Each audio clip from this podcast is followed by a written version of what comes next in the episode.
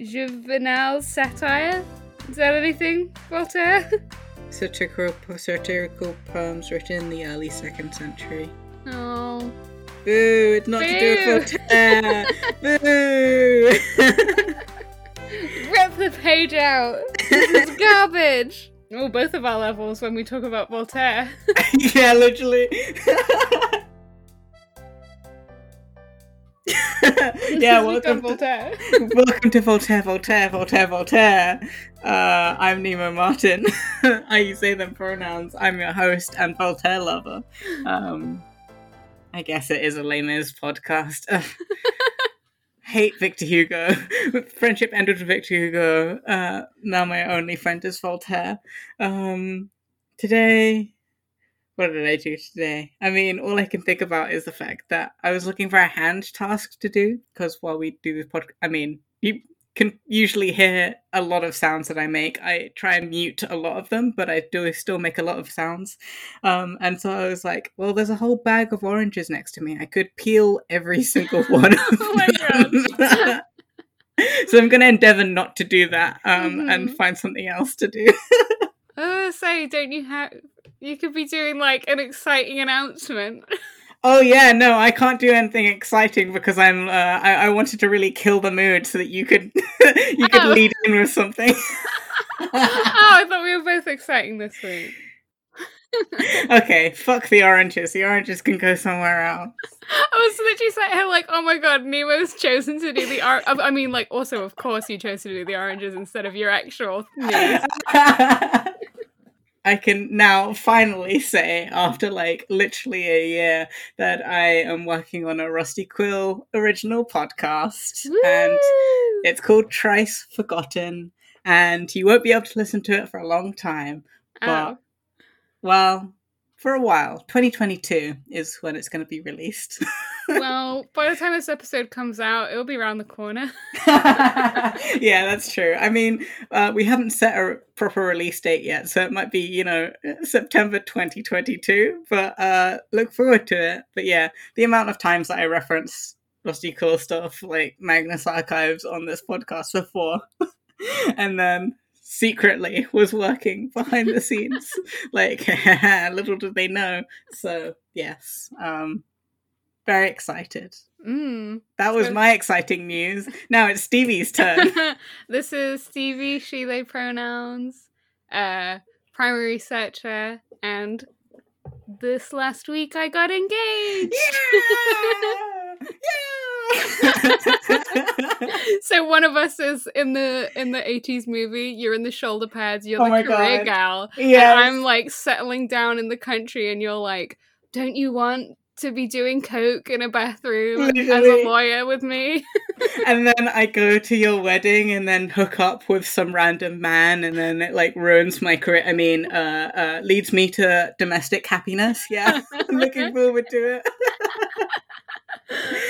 but yeah very very happy and very excited It's kind of funny because it's been, I, I guess, for both of us, but then yours is like an actual exciting thing. well Mine's so is yours i'm so excited for yours as well yeah, no, no, no. But I mean, like, it's been leading up to it for a while. And I was going to say, well, we've both kind of been leading up to it for a while. But with engagements, it's kind of different, right? Because now I'm like, well, I can finally talk about it without, like, being a breach of contract. That's the only thing. Yours is like, oh, yeah, you actually have the exciting day and then you had the exciting feelings and, like, now it's actually happening kind of thing. that's So- true what you don't know is that i've been waiting to also not be in breach of contract we've been engaged this whole time no! Betrayal! Um, speaking of betrayals, uh, yeah, actually, you know what? That's apt. It is speaking of betrayals. hmm Um, yeah, Marius is shaken from what went down in the last episode. I get maybe it was like doubly like because it was Combeferre and not Enjolras who was like Mm. sit down. He's just sad and bewildered, and he felt what the earth may possibly feel when it is cut with the blade for the wheat seed to be planted in it. It feels only the wound and doesn't realize what it is now germinating. Wow. So, I guess more big changes in Marius's life and politics to come. But right now, he only is downcast, and he's like, "Oh my god, I only just changed my politics, so I really mm. have to mm. give that up already. This was it, this took a lot of work for me to reach here. I don't want to." I don't want to do that. I already did the reading. uh.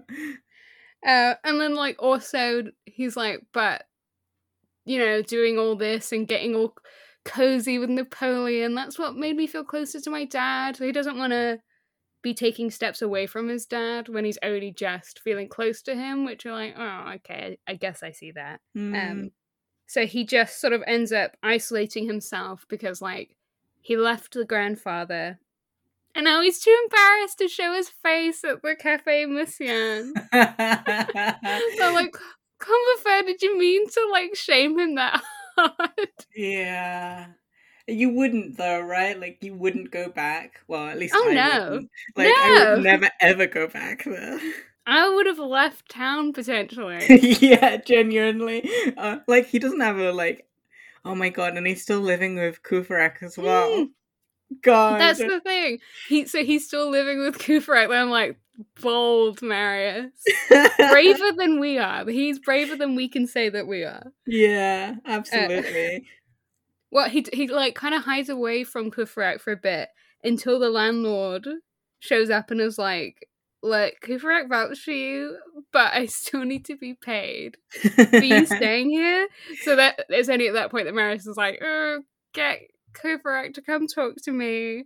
Mm. And then Marius is like, "Look, I've got nothing. I've got no money. I have no one." And Courfeyrac's okay, like, "Okay, well." what's gonna become of you? And like, I literally have no idea. But I have this gold watch. Hmm. And I have some clothes. And Courfeyrac's like, okay, great. I know someone who'll buy the coat, who'll buy your trousers. We'll get someone to buy your pocket watch. So you'll have a bit of money. Mm. Yeah, Marius is like, you know what? Whatever. I was so devastated by that blow. I'm not even really feeling things right now. Like, yeah, oh, I'll do just fine. I'll do just fine. Living off the like bit of money I can make from that. I'll do I'll do anything as long as it's honest. And Courfeyrac's like, okay, well, like, do you know some English or German? Because like, I there's this translator's job, and Marius is like, no, but like, I'll just learn. Like, okay, you'll just learn, will you, Marius? Sure. Like Voltaire did when he landed in England and didn't know any English and just decided to learn English. Yeah, there we go. Boom. 10 minutes in. Did it. Good, because I was really parched for Voltaire. so I guess it, I guess all of the boys are just facets of Voltaire as yeah. we had already we were already sure, but now we know yeah, that yeah. Marius is part of part of it. Yeah.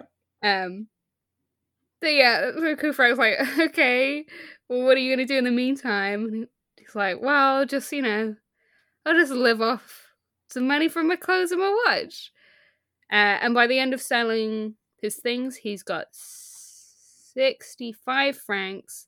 And then he had 15 francs already, so he's got a whole 80 francs. Jesus. So he's like, wow, that's not so bad. And Courfeyrac like, well, what about the hotel bill? And Marius like, oh shit, I forgot about that. Oh my god. Wasn't it that Fantine sold her hair for like 10 francs or something like that? It's pretty decent, I guess. Yeah. Because the clothes got sold, and I guess that we must assume they were posh boy clothes. Yeah. They got sold for 20 francs. Yeah. So th- it was some good hair it just makes me kind of sad, I guess, that Marius, like, basically just empties his pockets and I guess a shirt on his back and makes, like, so much money. Mm. And, like, Fantine can't do that. Ugh, yeah, it just makes me a little bit sad. yeah. Well, because then I was like, oh, you know, Marius, you're like, I guess you're you're doing your best with what you've got. Yeah. Um, and then his aunt Gillenormand, at heart quite a kind-hearted person in difficult moments, has tracked Marius down and tries to send him 600 francs. Mm. And he's like, no, aunt, I'm gonna make my own living, sends it back. And like at that time when he sent it back, he only had three francs, but he's like, absolutely not. Hmm. And he moves out of the hotel because he doesn't want to run up a debt there. But I'm like, you already did run up a debt there. Yeah. Um, So I guess maybe he paid that off and that's why he only has three francs. right. Um, yeah. Yeah. Yeah. But yeah, so he's moving out. And then it's book five Virtue and Adversity. And Mhm. it was while reading this one that I was like, at different points, was like, I see why Nemo feels how they feel. And then other times was like, is it Victor Hugo who you really hate, though? I think the answer is yes, but yeah, the on. answer is yes to both. So I will, um, there'll be more on why that was a feeling Mhm. as we go. Um, so Marius in Penury, chapter one. Life became hard for Marius. Yeah, very Fantine adjacent in that like now he he literally has nothing. Some days Hmm. he ca- doesn't have food. Uh, the same thing like you know Fantine would just like sit in the dark to save candles so she wouldn't have to buy Mm. them. That he's doing that as well. No fire on the hearth. He was getting like locked out of places if he couldn't pay the rent. Sneering of neighbors, humiliations, dignity trampled underfoot, having to accept any kind of work, bitterness, despondency, um, and he's learning to swallow all of this. At that time in a man's life when he needs self respect because he needs love, he felt mocked because he was badly dressed and laughable because he was poor. Mm. So he has completely like flipped how he's been living his life. Um, Yeah. Kind of like not really noticing what's going on around him Mm. to like he is in like fairly abject poverty, especially at the beginning of it. Mm. Um, and then it gets into you know those like Hugo things where oh, what what is the actual word for what it is where he's like, oh, poor people just have such a wealth of spirit. Mm. the um, like poverty porn kind of. well, I'll give you some more lines. It'll definitely Yeah. come to you. Uh, yeah. Crucible into which fate casts a man whenever it wants a villain or a demigod. Um, Mm. The unjust disgrace and agonizing shame of poverty um, is what Marius is sort of going through here. Life, adversity, isolation, abandonment, poverty are battlefields that have their heroes. Then, yeah, Hugo gets into like his thoughts on poverty and struggle. Uh, almost always a stepmother, poverty is sometimes a mother. But deprivation begets strength of soul and of mind. Hardship is the wet nurse of pride. Adversity is good milk for the noble in spirit. It's just so frustrating. yeah. it's the yeah, where he, you feel like it is like meant to be coming from this good place of like yeah, we should respect poor people. Mm. But it's when he's coming at it almost so hard that it's like you know what? It's better to be poor because blah blah blah blah blah, and you're like, you weren't poor, Hugo. yeah, yeah. And like, you know, that whole I don't know what the the the pause was I don't know whether I'll cut this, but um we've had the conversations of like ah, we are who we are because of the the childhoods that we had. um, yeah, And it's like, in some ways, sure, it made me better at handling money or like um, doing so many jobs. I learned how to do many skills, but I still probably would have preferred to have money. yeah. I would have rather been comfortable. We both yeah. respect but fear money. Yeah. in ways that aren't always healthy because that's how we had to grow up. So yeah, it's that thing where you're like, I know, like maybe Hugo, it's like it is good that he's like, guys, my fellow bourgeois, we should be like respecting people not as well off as us. Mm, But when it's so dressed up, it Mhm. starts to feel almost like disingenuous. It's just like hard to swallow where you're like, yeah. I would have liked to have a bit of money though. Yeah. and it wouldn't yeah. have made my spirit any less noble Yeah. to like not be hungry. yeah, the noble poor. That's yeah. That's it. There we go. Yeah. Yeah, Uh, that, that whole like what he was doing with Gavroche being like, you know, oh uh, yeah, especially that demigod thing of like, oh yeah, in order for this like ari- uh, bourgeois like on the cusp of aristocracy, aristoc- aristocracy, like for Marius, the only way that he can become a respectable human being is by like kind of being the uh, undercover boss and like experiencing poverty, but like it's fine, you know, because it, he's he's he's getting a taste of those poor people's spirit, Mm. and he's like learning what it feels like to become a man. And it's like, shut up. yeah, that's what I was trying to get at at the beginning of that. yeah, Yeah, because I like so this is the theme of like the upcoming chapters, and I was yeah also bouncing around and sort of struggling with this because he really like does go through like a really difficult time, but he like Mm, gets this really good work ethic. He really like is like, what do I actually need? Mm, So I am kind of like, oh, like you, well done, Marius. Like yeah, you worked really hard at this.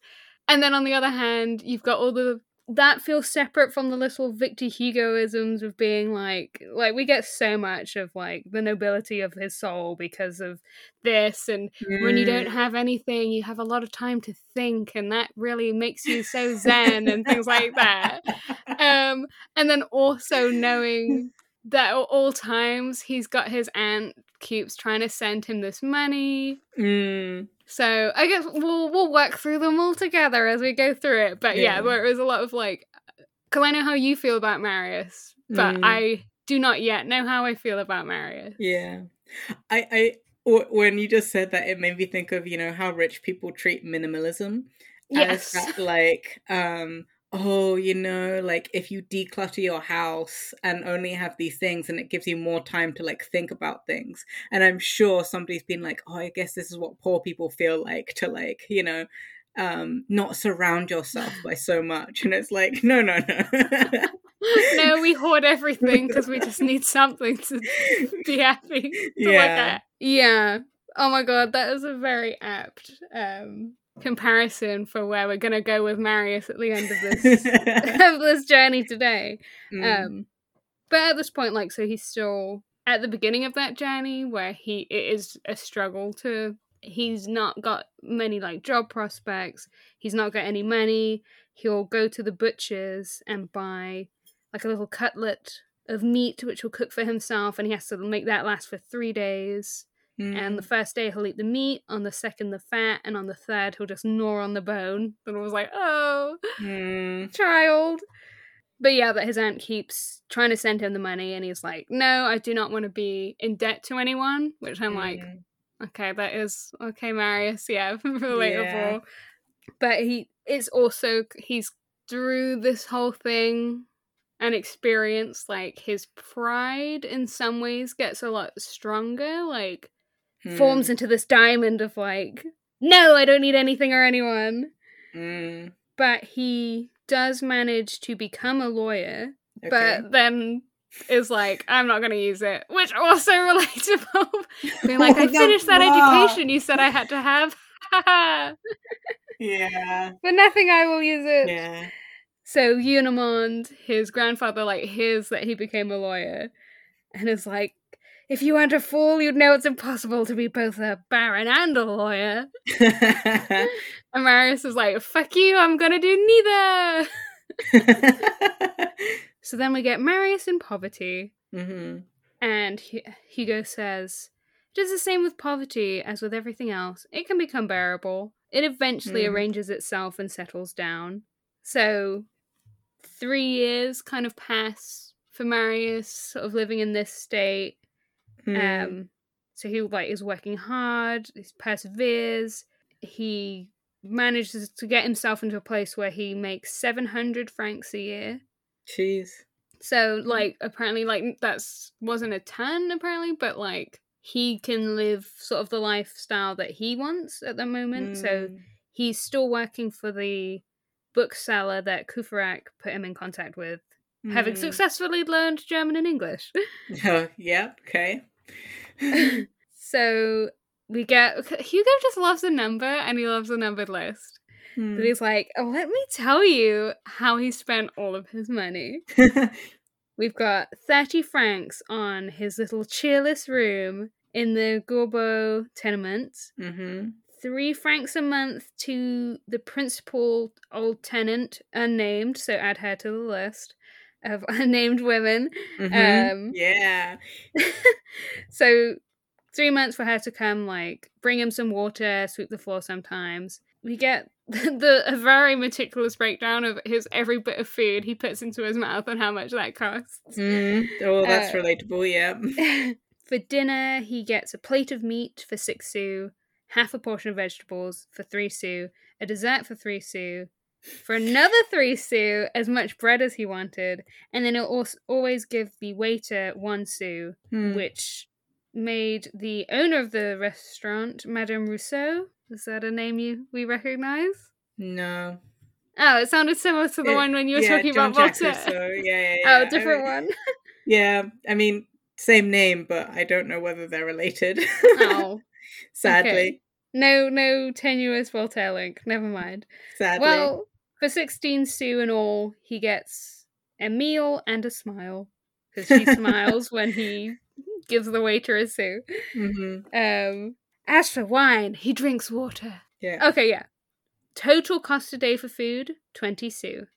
So Mhm. that is 365 francs a year. Um, add the 30 francs rent and 36 francs put to the old women, some minor expenses, 450 francs, and Marius was fed, lodged, and had his housekeeping done. Mm. His clothing cost him 100 francs. His total outgoings came to less than 650 francs, was left him with 50 francs over. He was rich. Mm. Um, and he can sometimes lend some francs to friends. Courfeyrac had once been able to borrow 60 francs from him. I'm like, Wow. Courfeyrac, could you not borrow from your friends your who rich boys. Yeah. Yeah. any of your other friends? Yeah, but apparently not. it might it might have been one of those situations where he owed like quite a lot and had to go to loads of different people I and like. Marius sort of brought up the rear by doing the last 60 or something. That's 10% of his annual income. yeah, oh my god. But he did it, so they're still friends. Mm. Um, he doesn't have money for heating, and because he has no fireplace, so he just sort of like makes do. Mm. Um, it had taken years for Marius to reach this flourishing state, which I guess is Hugo being like, Haha. yeah. um, yeah. but it was only at this point when it's like, so it took him three years to reach this point. Now Mm. he's 20, and I was like, oh my fucking god, he was 17. Mm. Mm. Ah, child. I guess like we went off to uni at 18 and I did the same. I had my little pocketbook where I literally wrote everything yeah. I spent any money on for my entire first year and was like making, doing sums constantly. yeah. I had a bit of like some government money. yeah, that's true. So I'm Oh. like.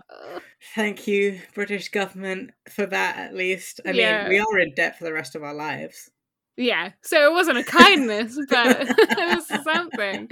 Um, but I was just like, oh, I didn't. He was so young. yeah, he was a baby. He was 17 when he was publicly shamed by his friends at a cafe. and, ne- and could never go back. I could never recover. Um, but then, yeah. So you know, I got to that point where I was like, oh my god. And then he's like, uh, so he's never he never gets into any debt because he doesn't want any debts. To him, a debt was the beginning of slavery. Mhm. And we get into this little theme. Um, a creditor is worse than a master, for the master is master only of your person, whereas a creditor is master of your dignity and can give it a beating. Like, oh, Marius, do you know? Do you not? Okay. okay. Yeah, okay. I, I will I will give you that I'm leaning on the like it's Hugo not Marius, Mm, but um, as an extension of Hugo's yeah. id, ego, or whatever, um, Marius doesn't get any free points. Yeah. That that's very fair. Because I was just like, you know, when you're like building up camaraderie and sympathy, and then you just like sigh it out. yeah, literally. Yeah. Uh, um, yeah. Which you're like, oh, Marius, you could have had a point if you didn't make it like this. Yeah. Uh, It- that's, so that's the third character we've had from Vicky Hugh being like, actually, white people slavery is worse than white people doing Yeah. slavery on black people. so it, it like Hugo, you're kind of the common denominator here, writing all these characters. Yeah. Oh, and each time it's been. No, this is the fourth time, isn't it? Actually, because you had Fantine. Then you yeah, women are the only real the- slaves anymore. When you think about it, says Hugo. Yeah. Well, Uh, and, and then uh, Jean Valjean also had a cheeky one as well. Oh so. yeah! Wow, Hugo got us again. But he or well, maybe I can't remember. Mm, I feel like at least some of the other ones he was like, "Here's what I think. This is the only type of slavery." This time he's kind of couched it in the like. Ah. Marius thinks that it's like this. So you're like, have you grown wily, Hugo? We're not giving our opinions anymore. We're giving a character's opinion.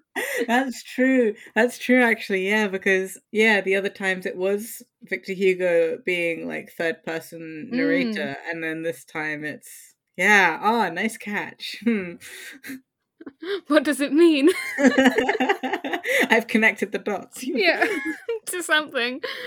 He doesn't want to get into debt, which, like, yeah, makes sense.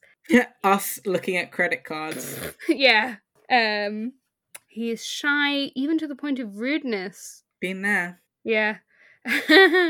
um, the soul lends aid to the body, and at certain moments uplifts it. It is the only bird that supports its own cage. Oh wow. Very Hugo. Very Hugo. Mm. So while this is going on, you know, he's here like venerating his dad. Mm. But there's another name that he venerates. hmm And I was like, ooh, who? And then the name, Thenardier. And I was like, no!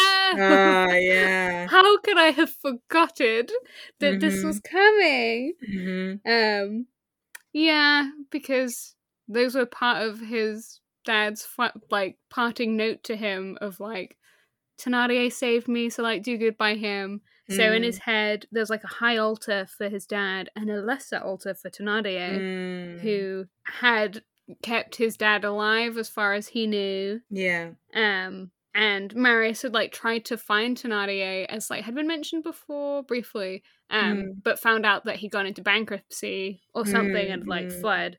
And because Marius is now going through difficult times, is like even more like vibing with that, where it's like, oh my god, I really wish I could have done something for him because now I know how hard that is. Oh, for all he did for my dad, and I'm just like, no. Mm. Hugo, you're doing some good um hurting me, the reader, so well done. what was it? Poetic irony? I don't know what it is. Well, it's making me feel a, a way. yeah. Um so yeah, he still uh, he spent like over those 3 years whenever he has any money left over, he's like using it to like desperately look for Thenardier. And He's Mm. like, I'll find him, I will find him. I'll do anything to meet him. I'd give my arm, I'd give every drop of blood. Chapter 3 Marius attains manhood. Oh, he got his first pube. Mm, I was like, this could go any number of ways from Hugo. Oh, it was at this point that it's like, Marius is 20, and I had to like pause on the train to be like, oh god. Mm, mm. I don't know, it's though why it was like worse than imagining that he'd been like 22 and was now 25. Mm, yeah. Um, No, but well, yeah. No, sorry. I was trying to do the maths in my head because when you mentioned that Thenardier's inn had gone down, and I was like, oh yeah, which means that Cosette is like what ten, uh, and Marius is like seventeen. But then I guess like. Uh, yeah, I don't know. I, oh I no. yeah. Oh, well, no. I already know that like when he first meets Cosette, she's thirteen, and he's twenty now. So Hmm, how Mm. very Romeo and Juliet of you. well, no, weren't Romeo and Juliet like both fourteen? Oh, were they both? I thought okay. Juliet definitely was young. How old was Romeo? You feel like he's older because he had other lovers, but maybe not. Romeo was certainly no younger than sixteen. Okay, so yeah. Yikes. Yeah. Long pause, yikes. Well, we'll reach that yikes when we get to it. Yeah. right Yeah. now, we're still talking about old man, Mhm. He's back. Um, Marius had mistakenly, says Hugo, got it into his head that Gillenormand had never loved him. I was like, oh, there's just a lot to be sad about for Marius here, Yeah. must be said. yeah. And that Gillenormand had like only felt anything for him that was like testy and you know, he cursed and railed and stormed and brandished his cane. Mm. Um and that he was like you know, Marius didn't like his kind of capricious nature and Mm. classical comedy. Um, but Marius was wrong. There are fathers who do not love their children. There is no grandfather who does not adore his grandson. Hmm. Like, okay. Uh, debatable, but yeah, sure. sweeping, but okay, sure. but deep down, as we have said, Monsieur, Monsieur Gillenormand idolized Marius. mm. after his own fashion, which did sometimes have some harsh words and even boxed ears, but but still, um, once that child had gone, he felt a black void in his heart.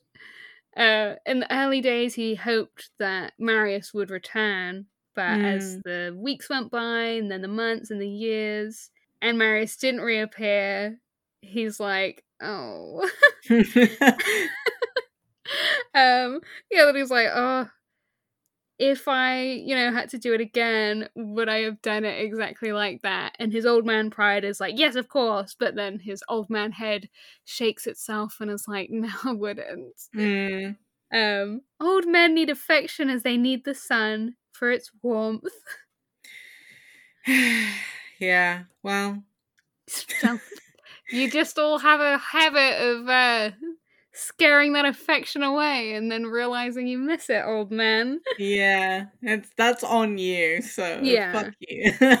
Yeah, Marius's absence changed something in him, but he still will never make any inquiry. So he's like, real he is cut up about it, but he's Mm. Too prideful to actually do anything about it. He's just like, oh, I wish when I told everyone they better never dare say Marius's name around me. Oh, they're all following through with it. Oh, no. that bums me out. That you're like, well, sucks when your own rules are followed to the T, huh? Yeah.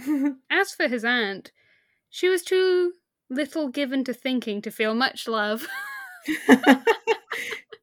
you heartless old crone. yeah. Yeah. You're like, Hugo, you just said that she's constantly trying to send him money so that he'll be okay. Yeah, literally. Like, because he, he said just like three pages ago, like, oh, she was like so loving in in the downtrodden times or whatever it was that she he Yeah. actually said, and then now, like in comparison with the grandpa, it's like, look at this leathery old bat. At least she's doing something, mm, unlike the grandfather. Yeah, objection, inconsistencies. Yeah. Well, men like uh, grandparents obviously love their grandsons Yeah. more than aunts could ever. Spinsters could ever. yeah. Is it not better to just quietly do nothing but feel love than to actively try and help them? That's how it works for sure, definitely. Surely. Yeah. But then I kind of I was like, oh, Hugo. Um it's always a journey with him. But he's Mm. like, what increased old Gillenormand's secret suffering was that he kept it all locked up inside himself and let none of it show. Mm. They're like, oh, Hugo says get therapy. yeah, or at least like, yeah, talk about your feelings. It does help instead of Mm. just like making himself more and more miserable. Mm. Marius, on the other hand, congratulates himself. He's like, "Yeah, thank fuck. I'm so glad that this happened."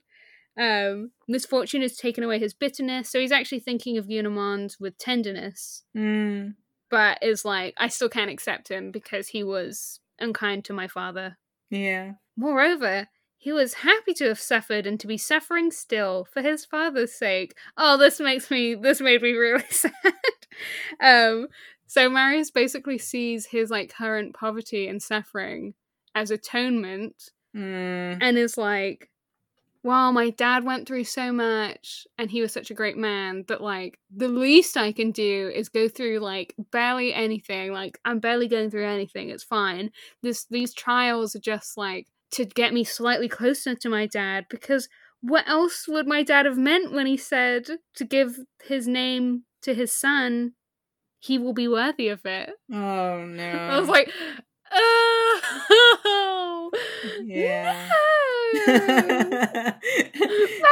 That's not what he meant. That's yeah, that is sad.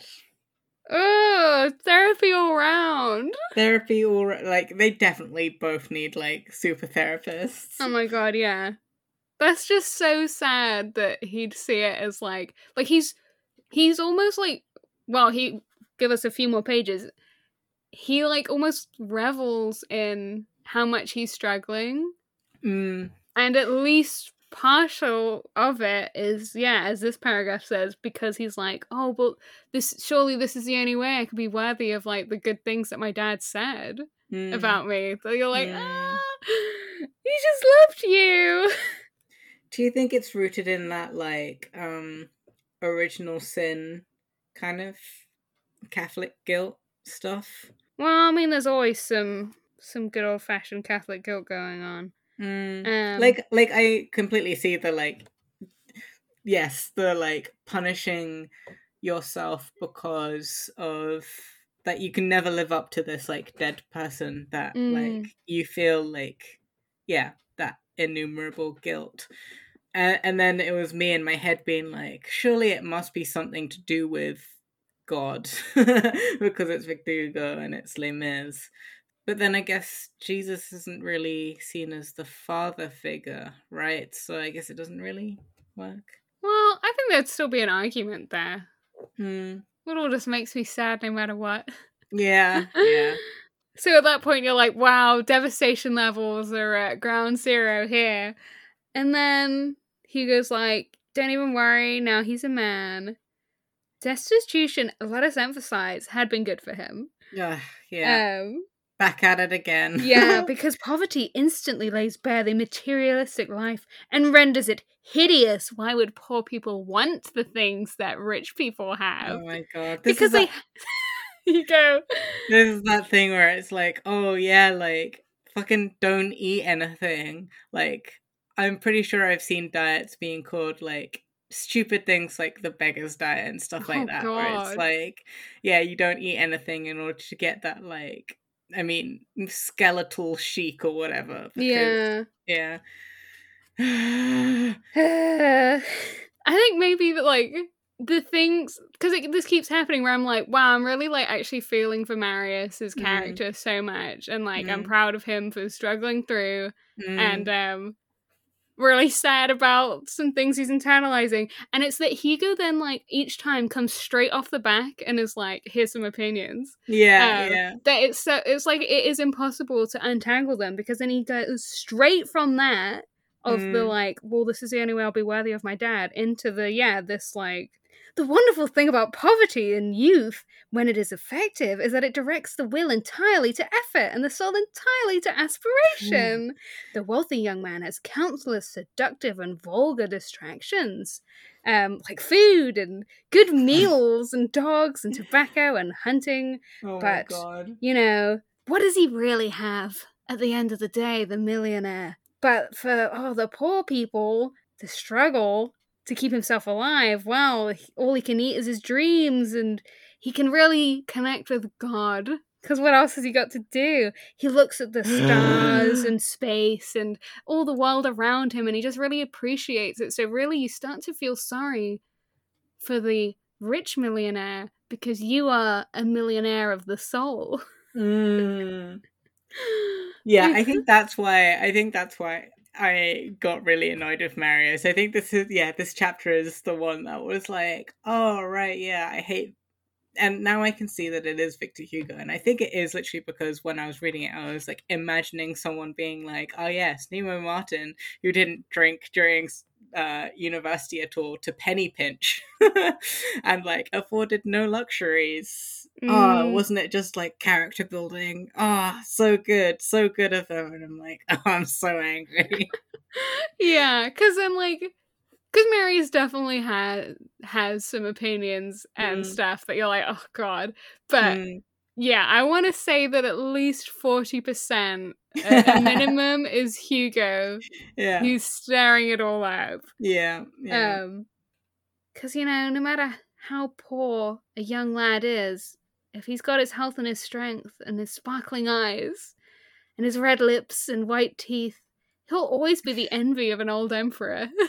How's he got white teeth? Oh, I guess by not having sugar. Yeah, not having food that could possibly decay them. Great. And you know, while he's working hard to earn that bread, his backbone gains pride and his brain reaps ideas. Noble, poor, noble. yeah, poor. so noble, we're so noble, so full of ideas. Mm. Um he is steadfast, serene, gentle, quiet, considerate, serious content with little and kindly. Um, thanks God, you've just freed up so much of my time to think about you. yeah, God. I don't have anywhere else to go, so I'll go warm myself in yeah. church. Yeah, well you are like these are all thing these are all descriptors, these are all things that like can be true of people who are less well off. It's just mm. yeah, it's just the way it's all uh... It's so Victor Hugo that it makes it feel disgusting. Yeah, it's all yeah, and it's so lumped together. Yeah, it just yeah, it feels doity. Mm. Um because Marius now he's got so much time to think that actually he is thinking too much. That instead of accepting extra work, he's like, no, I just like want to do the amount I've got. Like I could make more money, but I just want the one- amount I've got. I'm mm. living the way I want to live. I just want time to think. Mm. Um Believing he liked for nothing, he did not realize that, interpreted in this way, contemplation ends up being one of the forms of idleness. because he's just sitting and like thinking his thoughts. Right. But don't worry, it's obvious that for such an energetic and generous nature, this could only be a transitory phase. Um, and that, like, at the snap of a finger, at the first collision of inevitable complication, Marius would wake up from this state. So we're just like in a pending state. Right, right. He's still not his full Pokemon evolution. Yeah, he's got to go for his like final metamorphoses. Mm. So yeah, he's not doing any lawyering. Mm-hmm. He's still doing the book selling because yeah, he's just happy with the amount he's got. He like has been offered like, oh, you could like live in house and we'll pay you more money. Mm. But Marius sees that as giving up his freedom to be a wage slave. Oh my god. Uh... a kind of literary minion? Uh... Um, so I was like, wow, what was going on with communism at this point? yeah, but he feels like if he took those opportunities, he'd be like better off, but also worse off. So he would gain comfort, but he'd lose his dignity. Um, that you are like Marius, like give yourself something. yeah, I guess. I guess like now hearing that, I'm like, okay, I do get it a bit. Like you know, we live in the capitalist nightmare. Mm. That's like you know, you should be working every single second of your day, and like, um, what was it? Um, uh contemplation was a form of laziness or whatever yeah like wow that's you know, Jeff Bezos could say something. Yeah, like that's true. But also, it's coming from Victor Hugo, so it's like frustrating. yeah, I just want Marius to have a meal. Yeah, yeah, like, literally. Just give yourself like a tiny bit more. But then, like, I guess what we have learned about Marius is that he lives in extremes mm, quite a bit. When he's mm. like, "This is what I believe now." Yeah, he's yeah. like all in. So right now, he's like you know what? It's actually better that this happened to me. and I Mm. don't want a single thing more. That you're like, I, I completely like see how that would come about. Like, Yeah. especially like it's only at the end of three years that he's now at this sort of point in his lifestyle where he's like, okay, I'm comfortable with this. Mm. After the years of like how difficult it would have been to reach that point, you probably do have to tell yourself like, wow, I don't even want anything anyway. I'm I'm Mm. happier. Mm. Um, just to sort of like get through. But yeah, he he's currently like comfortable with what he's got Yeah. and doesn't want to he wants to stay in that lane. Um, yeah. he lives a very solitary life though.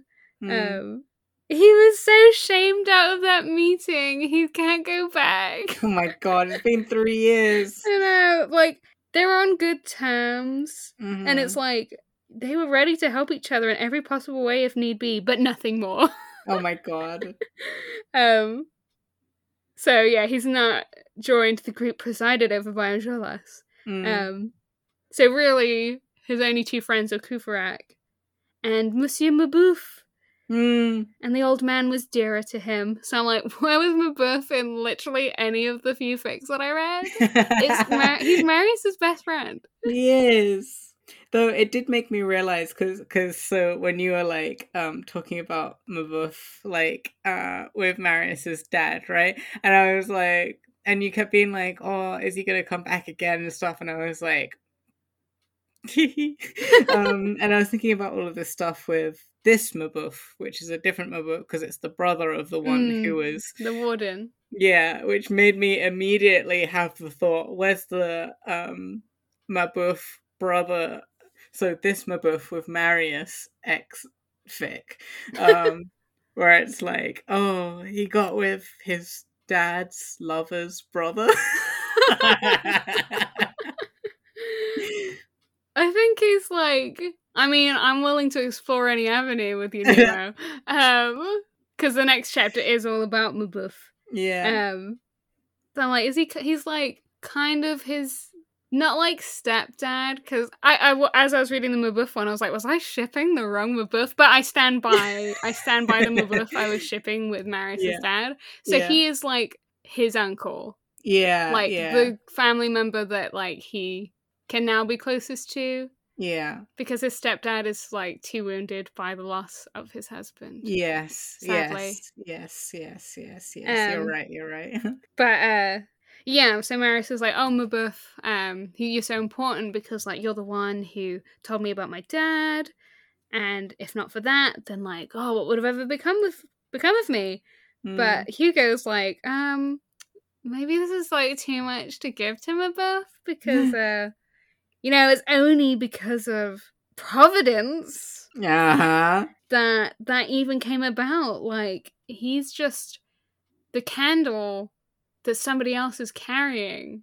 Wow. Like Mabeuf just so happened to be in the place at the right time to spill all those beans. I don't know, so- but then like it kind of like re- hmm because Mabeuf could have chosen to not like you know go to this child and be like, hey, this like there was a guy who used to live here or used to like sit here and he had this child and stuff like that. It it sucks that like I guess it's kind of been made to be about providence and about God in, in that way. Um it kind of reduces the like free what's the thing? Man free will Yeah. Which I guess of the other stuff, like, you know, the Providence stuff has been a bit like, ha ha ha, it's Providence and coincidence. But this one's like, oh, it feels a bit more like it was God's way of making sure that Marius, like, had a uncle or, like, had this free flow of information. That one annoys me. Every other one I've been like, oh, coincidence, Providence, it's fine, I like it, whatever. But yeah. Yeah, like if he just left it as like, oh, it's Providence that they're in the same place at the same time, Mm, because that's usually how it goes. Then we'd be like, way Providence, Bow, bow, bow, bow, bow, bow." yeah. but that Hugo goes out of his way to be like, no, it is one step further. Like literally, he's like, he enlightened Marius by chance, and without knowing it, like a candle that someone brings along. He had been the candle and not the someone. Come on. completely strips like I we love a, a Providence. We love Mm. especially a stupid one that you're like, Mm. yeah, sure, this happened.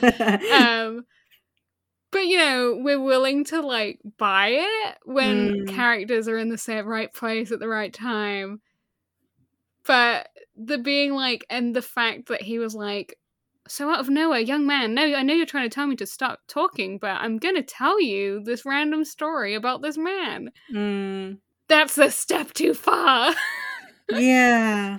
just let Mabeuf have it Yeah, like what? Like does that?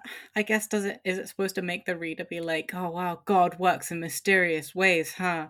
i guess so It reduces all of the like mob characters. Like so, in Japanese manga, you have all the mob characters literally because they're a mob of people with like same faces, no names, no characteristics, and it's like he reduces one of his characters who's who's literally given a name and like you know a character and like stuff into being a mob character like mouthpiece for God, and it's like, yeah, that's frustrating. Mm. The same thing is said again in another way. Just, I would buy, like, pro- Providence of having them in the right place at the right time and Marius sitting in his seat. Yes. Mm. Making him butt a candle. Like, yeah, I'm I'm annoyed. Down with Victor Hugo, up with Voltaire. They're as bad as each other. yeah, that's true. That is true. But we don't have to look at Voltaire every single day. so Exactly. yeah. we can, I- well, so we can still be like, woo, Voltaire! yeah. Because we're not actually reading the words that he wrote. yeah. Distance makes the heart go fond. It does, and we could not be fonder of you right now, Voltaire. exactly. Literally. Like th- these. Yeah. This episode is definitely me. My my. Because you know we have a love hate relationship with Hugo, and sometimes I'm like, Haha, I hate to love you, but this time I just you know really do not like this man. Mm. So I feel like we're almost if if we were doing the essay at uni, the Mm. like a s- psychoanalytic as like interpretation of Nemo's feelings on Marius. and we're together unpacking how much is Hugo speaking, how much is Hugo writing the character of Marius. yeah. Yeah. Yeah. Because those are two separate things, and he's doing both at once. Yeah, yeah. And yeah, okay. Well, I feel like this is going to end with me apologizing to Marius, but also like he is Victor Hugo, so yeah, so it's all it's all hard. Yeah, It- it- yeah.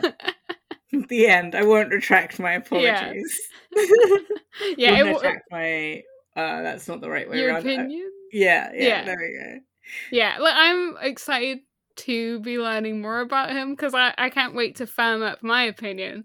I'm only at the beginning of my Marius still. Yeah, So yeah.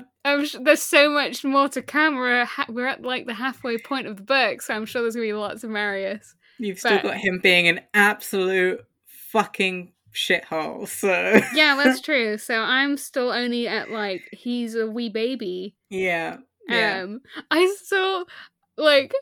Okay, I guess this is how it would go down, but you know, because like I feel like the vi- maybe the vibe of the ABC wasn't this. Maybe it's from the couple fix Mm. where they're like more modern day and they're like we want to educate people, blah blah blah. Mm, mm, But the like, and I guess like if someone was spouting absolutely stupid, unacceptable opinions, you would just like shut them down. mm. But it's like they got it. Combeferre got Marius so bad that instead of like coming back to learn more, he's just like, I've got to go. Goodbye. But that's why I'm like, what was was that the intention, Combeferre? yeah, that's true. Not as a like, so yeah, because I like don't know what the vibe and Mm. feeling is.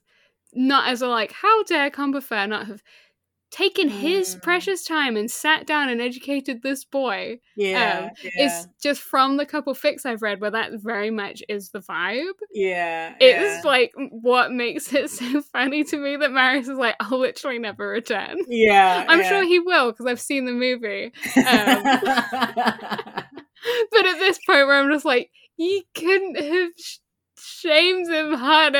It's yeah, it's so funny. He um, comes back in such an annoying way though that it's like I- I'm trying to work out whether I should say it now. I feel like you'll forget in the long term. you know me.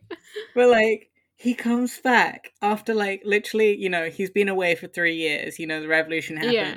He literally only goes to the barricades because like Cosette is moving away, and Hugo is like, "Oh yeah, he arrived." And Enjolras looked at him and was like, and Marius is like, "Who's the leader of the barricade?" And Enjolras looks at him and he goes, "It's you." And I'm like, "Why? Who's what? Like you haven't seen this boy for like three years, like." Maybe Enjolras was actually doing a sick ban on him, and Marius just like, "Yes, I am." yeah, maybe. yeah, so lots of uh, uh, angry sighing from Yeah. to come. Well, I can't wait. Yeah, and look forward to to Mama Buff. Yeah, the the only good thing about the next the next time is that I get to look forward to some Mabeuf loving. Oh my god, yeah, because I lo- I love every Mabeuf. Our garden of Mabeufs. They are a garden of Mabeufs is very apt. um, and it's gonna be the name of our play. Yeah, great. Yeah. Cool. On that note, uh, this has been Bread and Barricades, a Les Mis podcast, produced by me, Nemo Martin, and Julian Yap. It was a Captain's Collections podcast.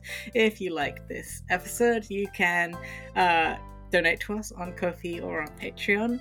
Or if you have any comments, questions, or quibbles, um, I can't remember what we've talked about apart from Marius, but if you want to quibble about Marius, you can send us an email to our email lesmispodcast at gmail.com or on Twitter, Les Mis Podcast, or on Tumblr at Bread and Barricades.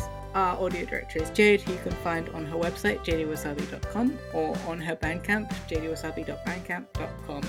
Uh, if you can't think of what to leave in a review, just say, "Good job." yeah, and on that note, thank you for listening. Did you feel every single one of my brain cells frantically trying to rub together and come up with words? yeah, literally. Okay, I will end there. Just keep tracking.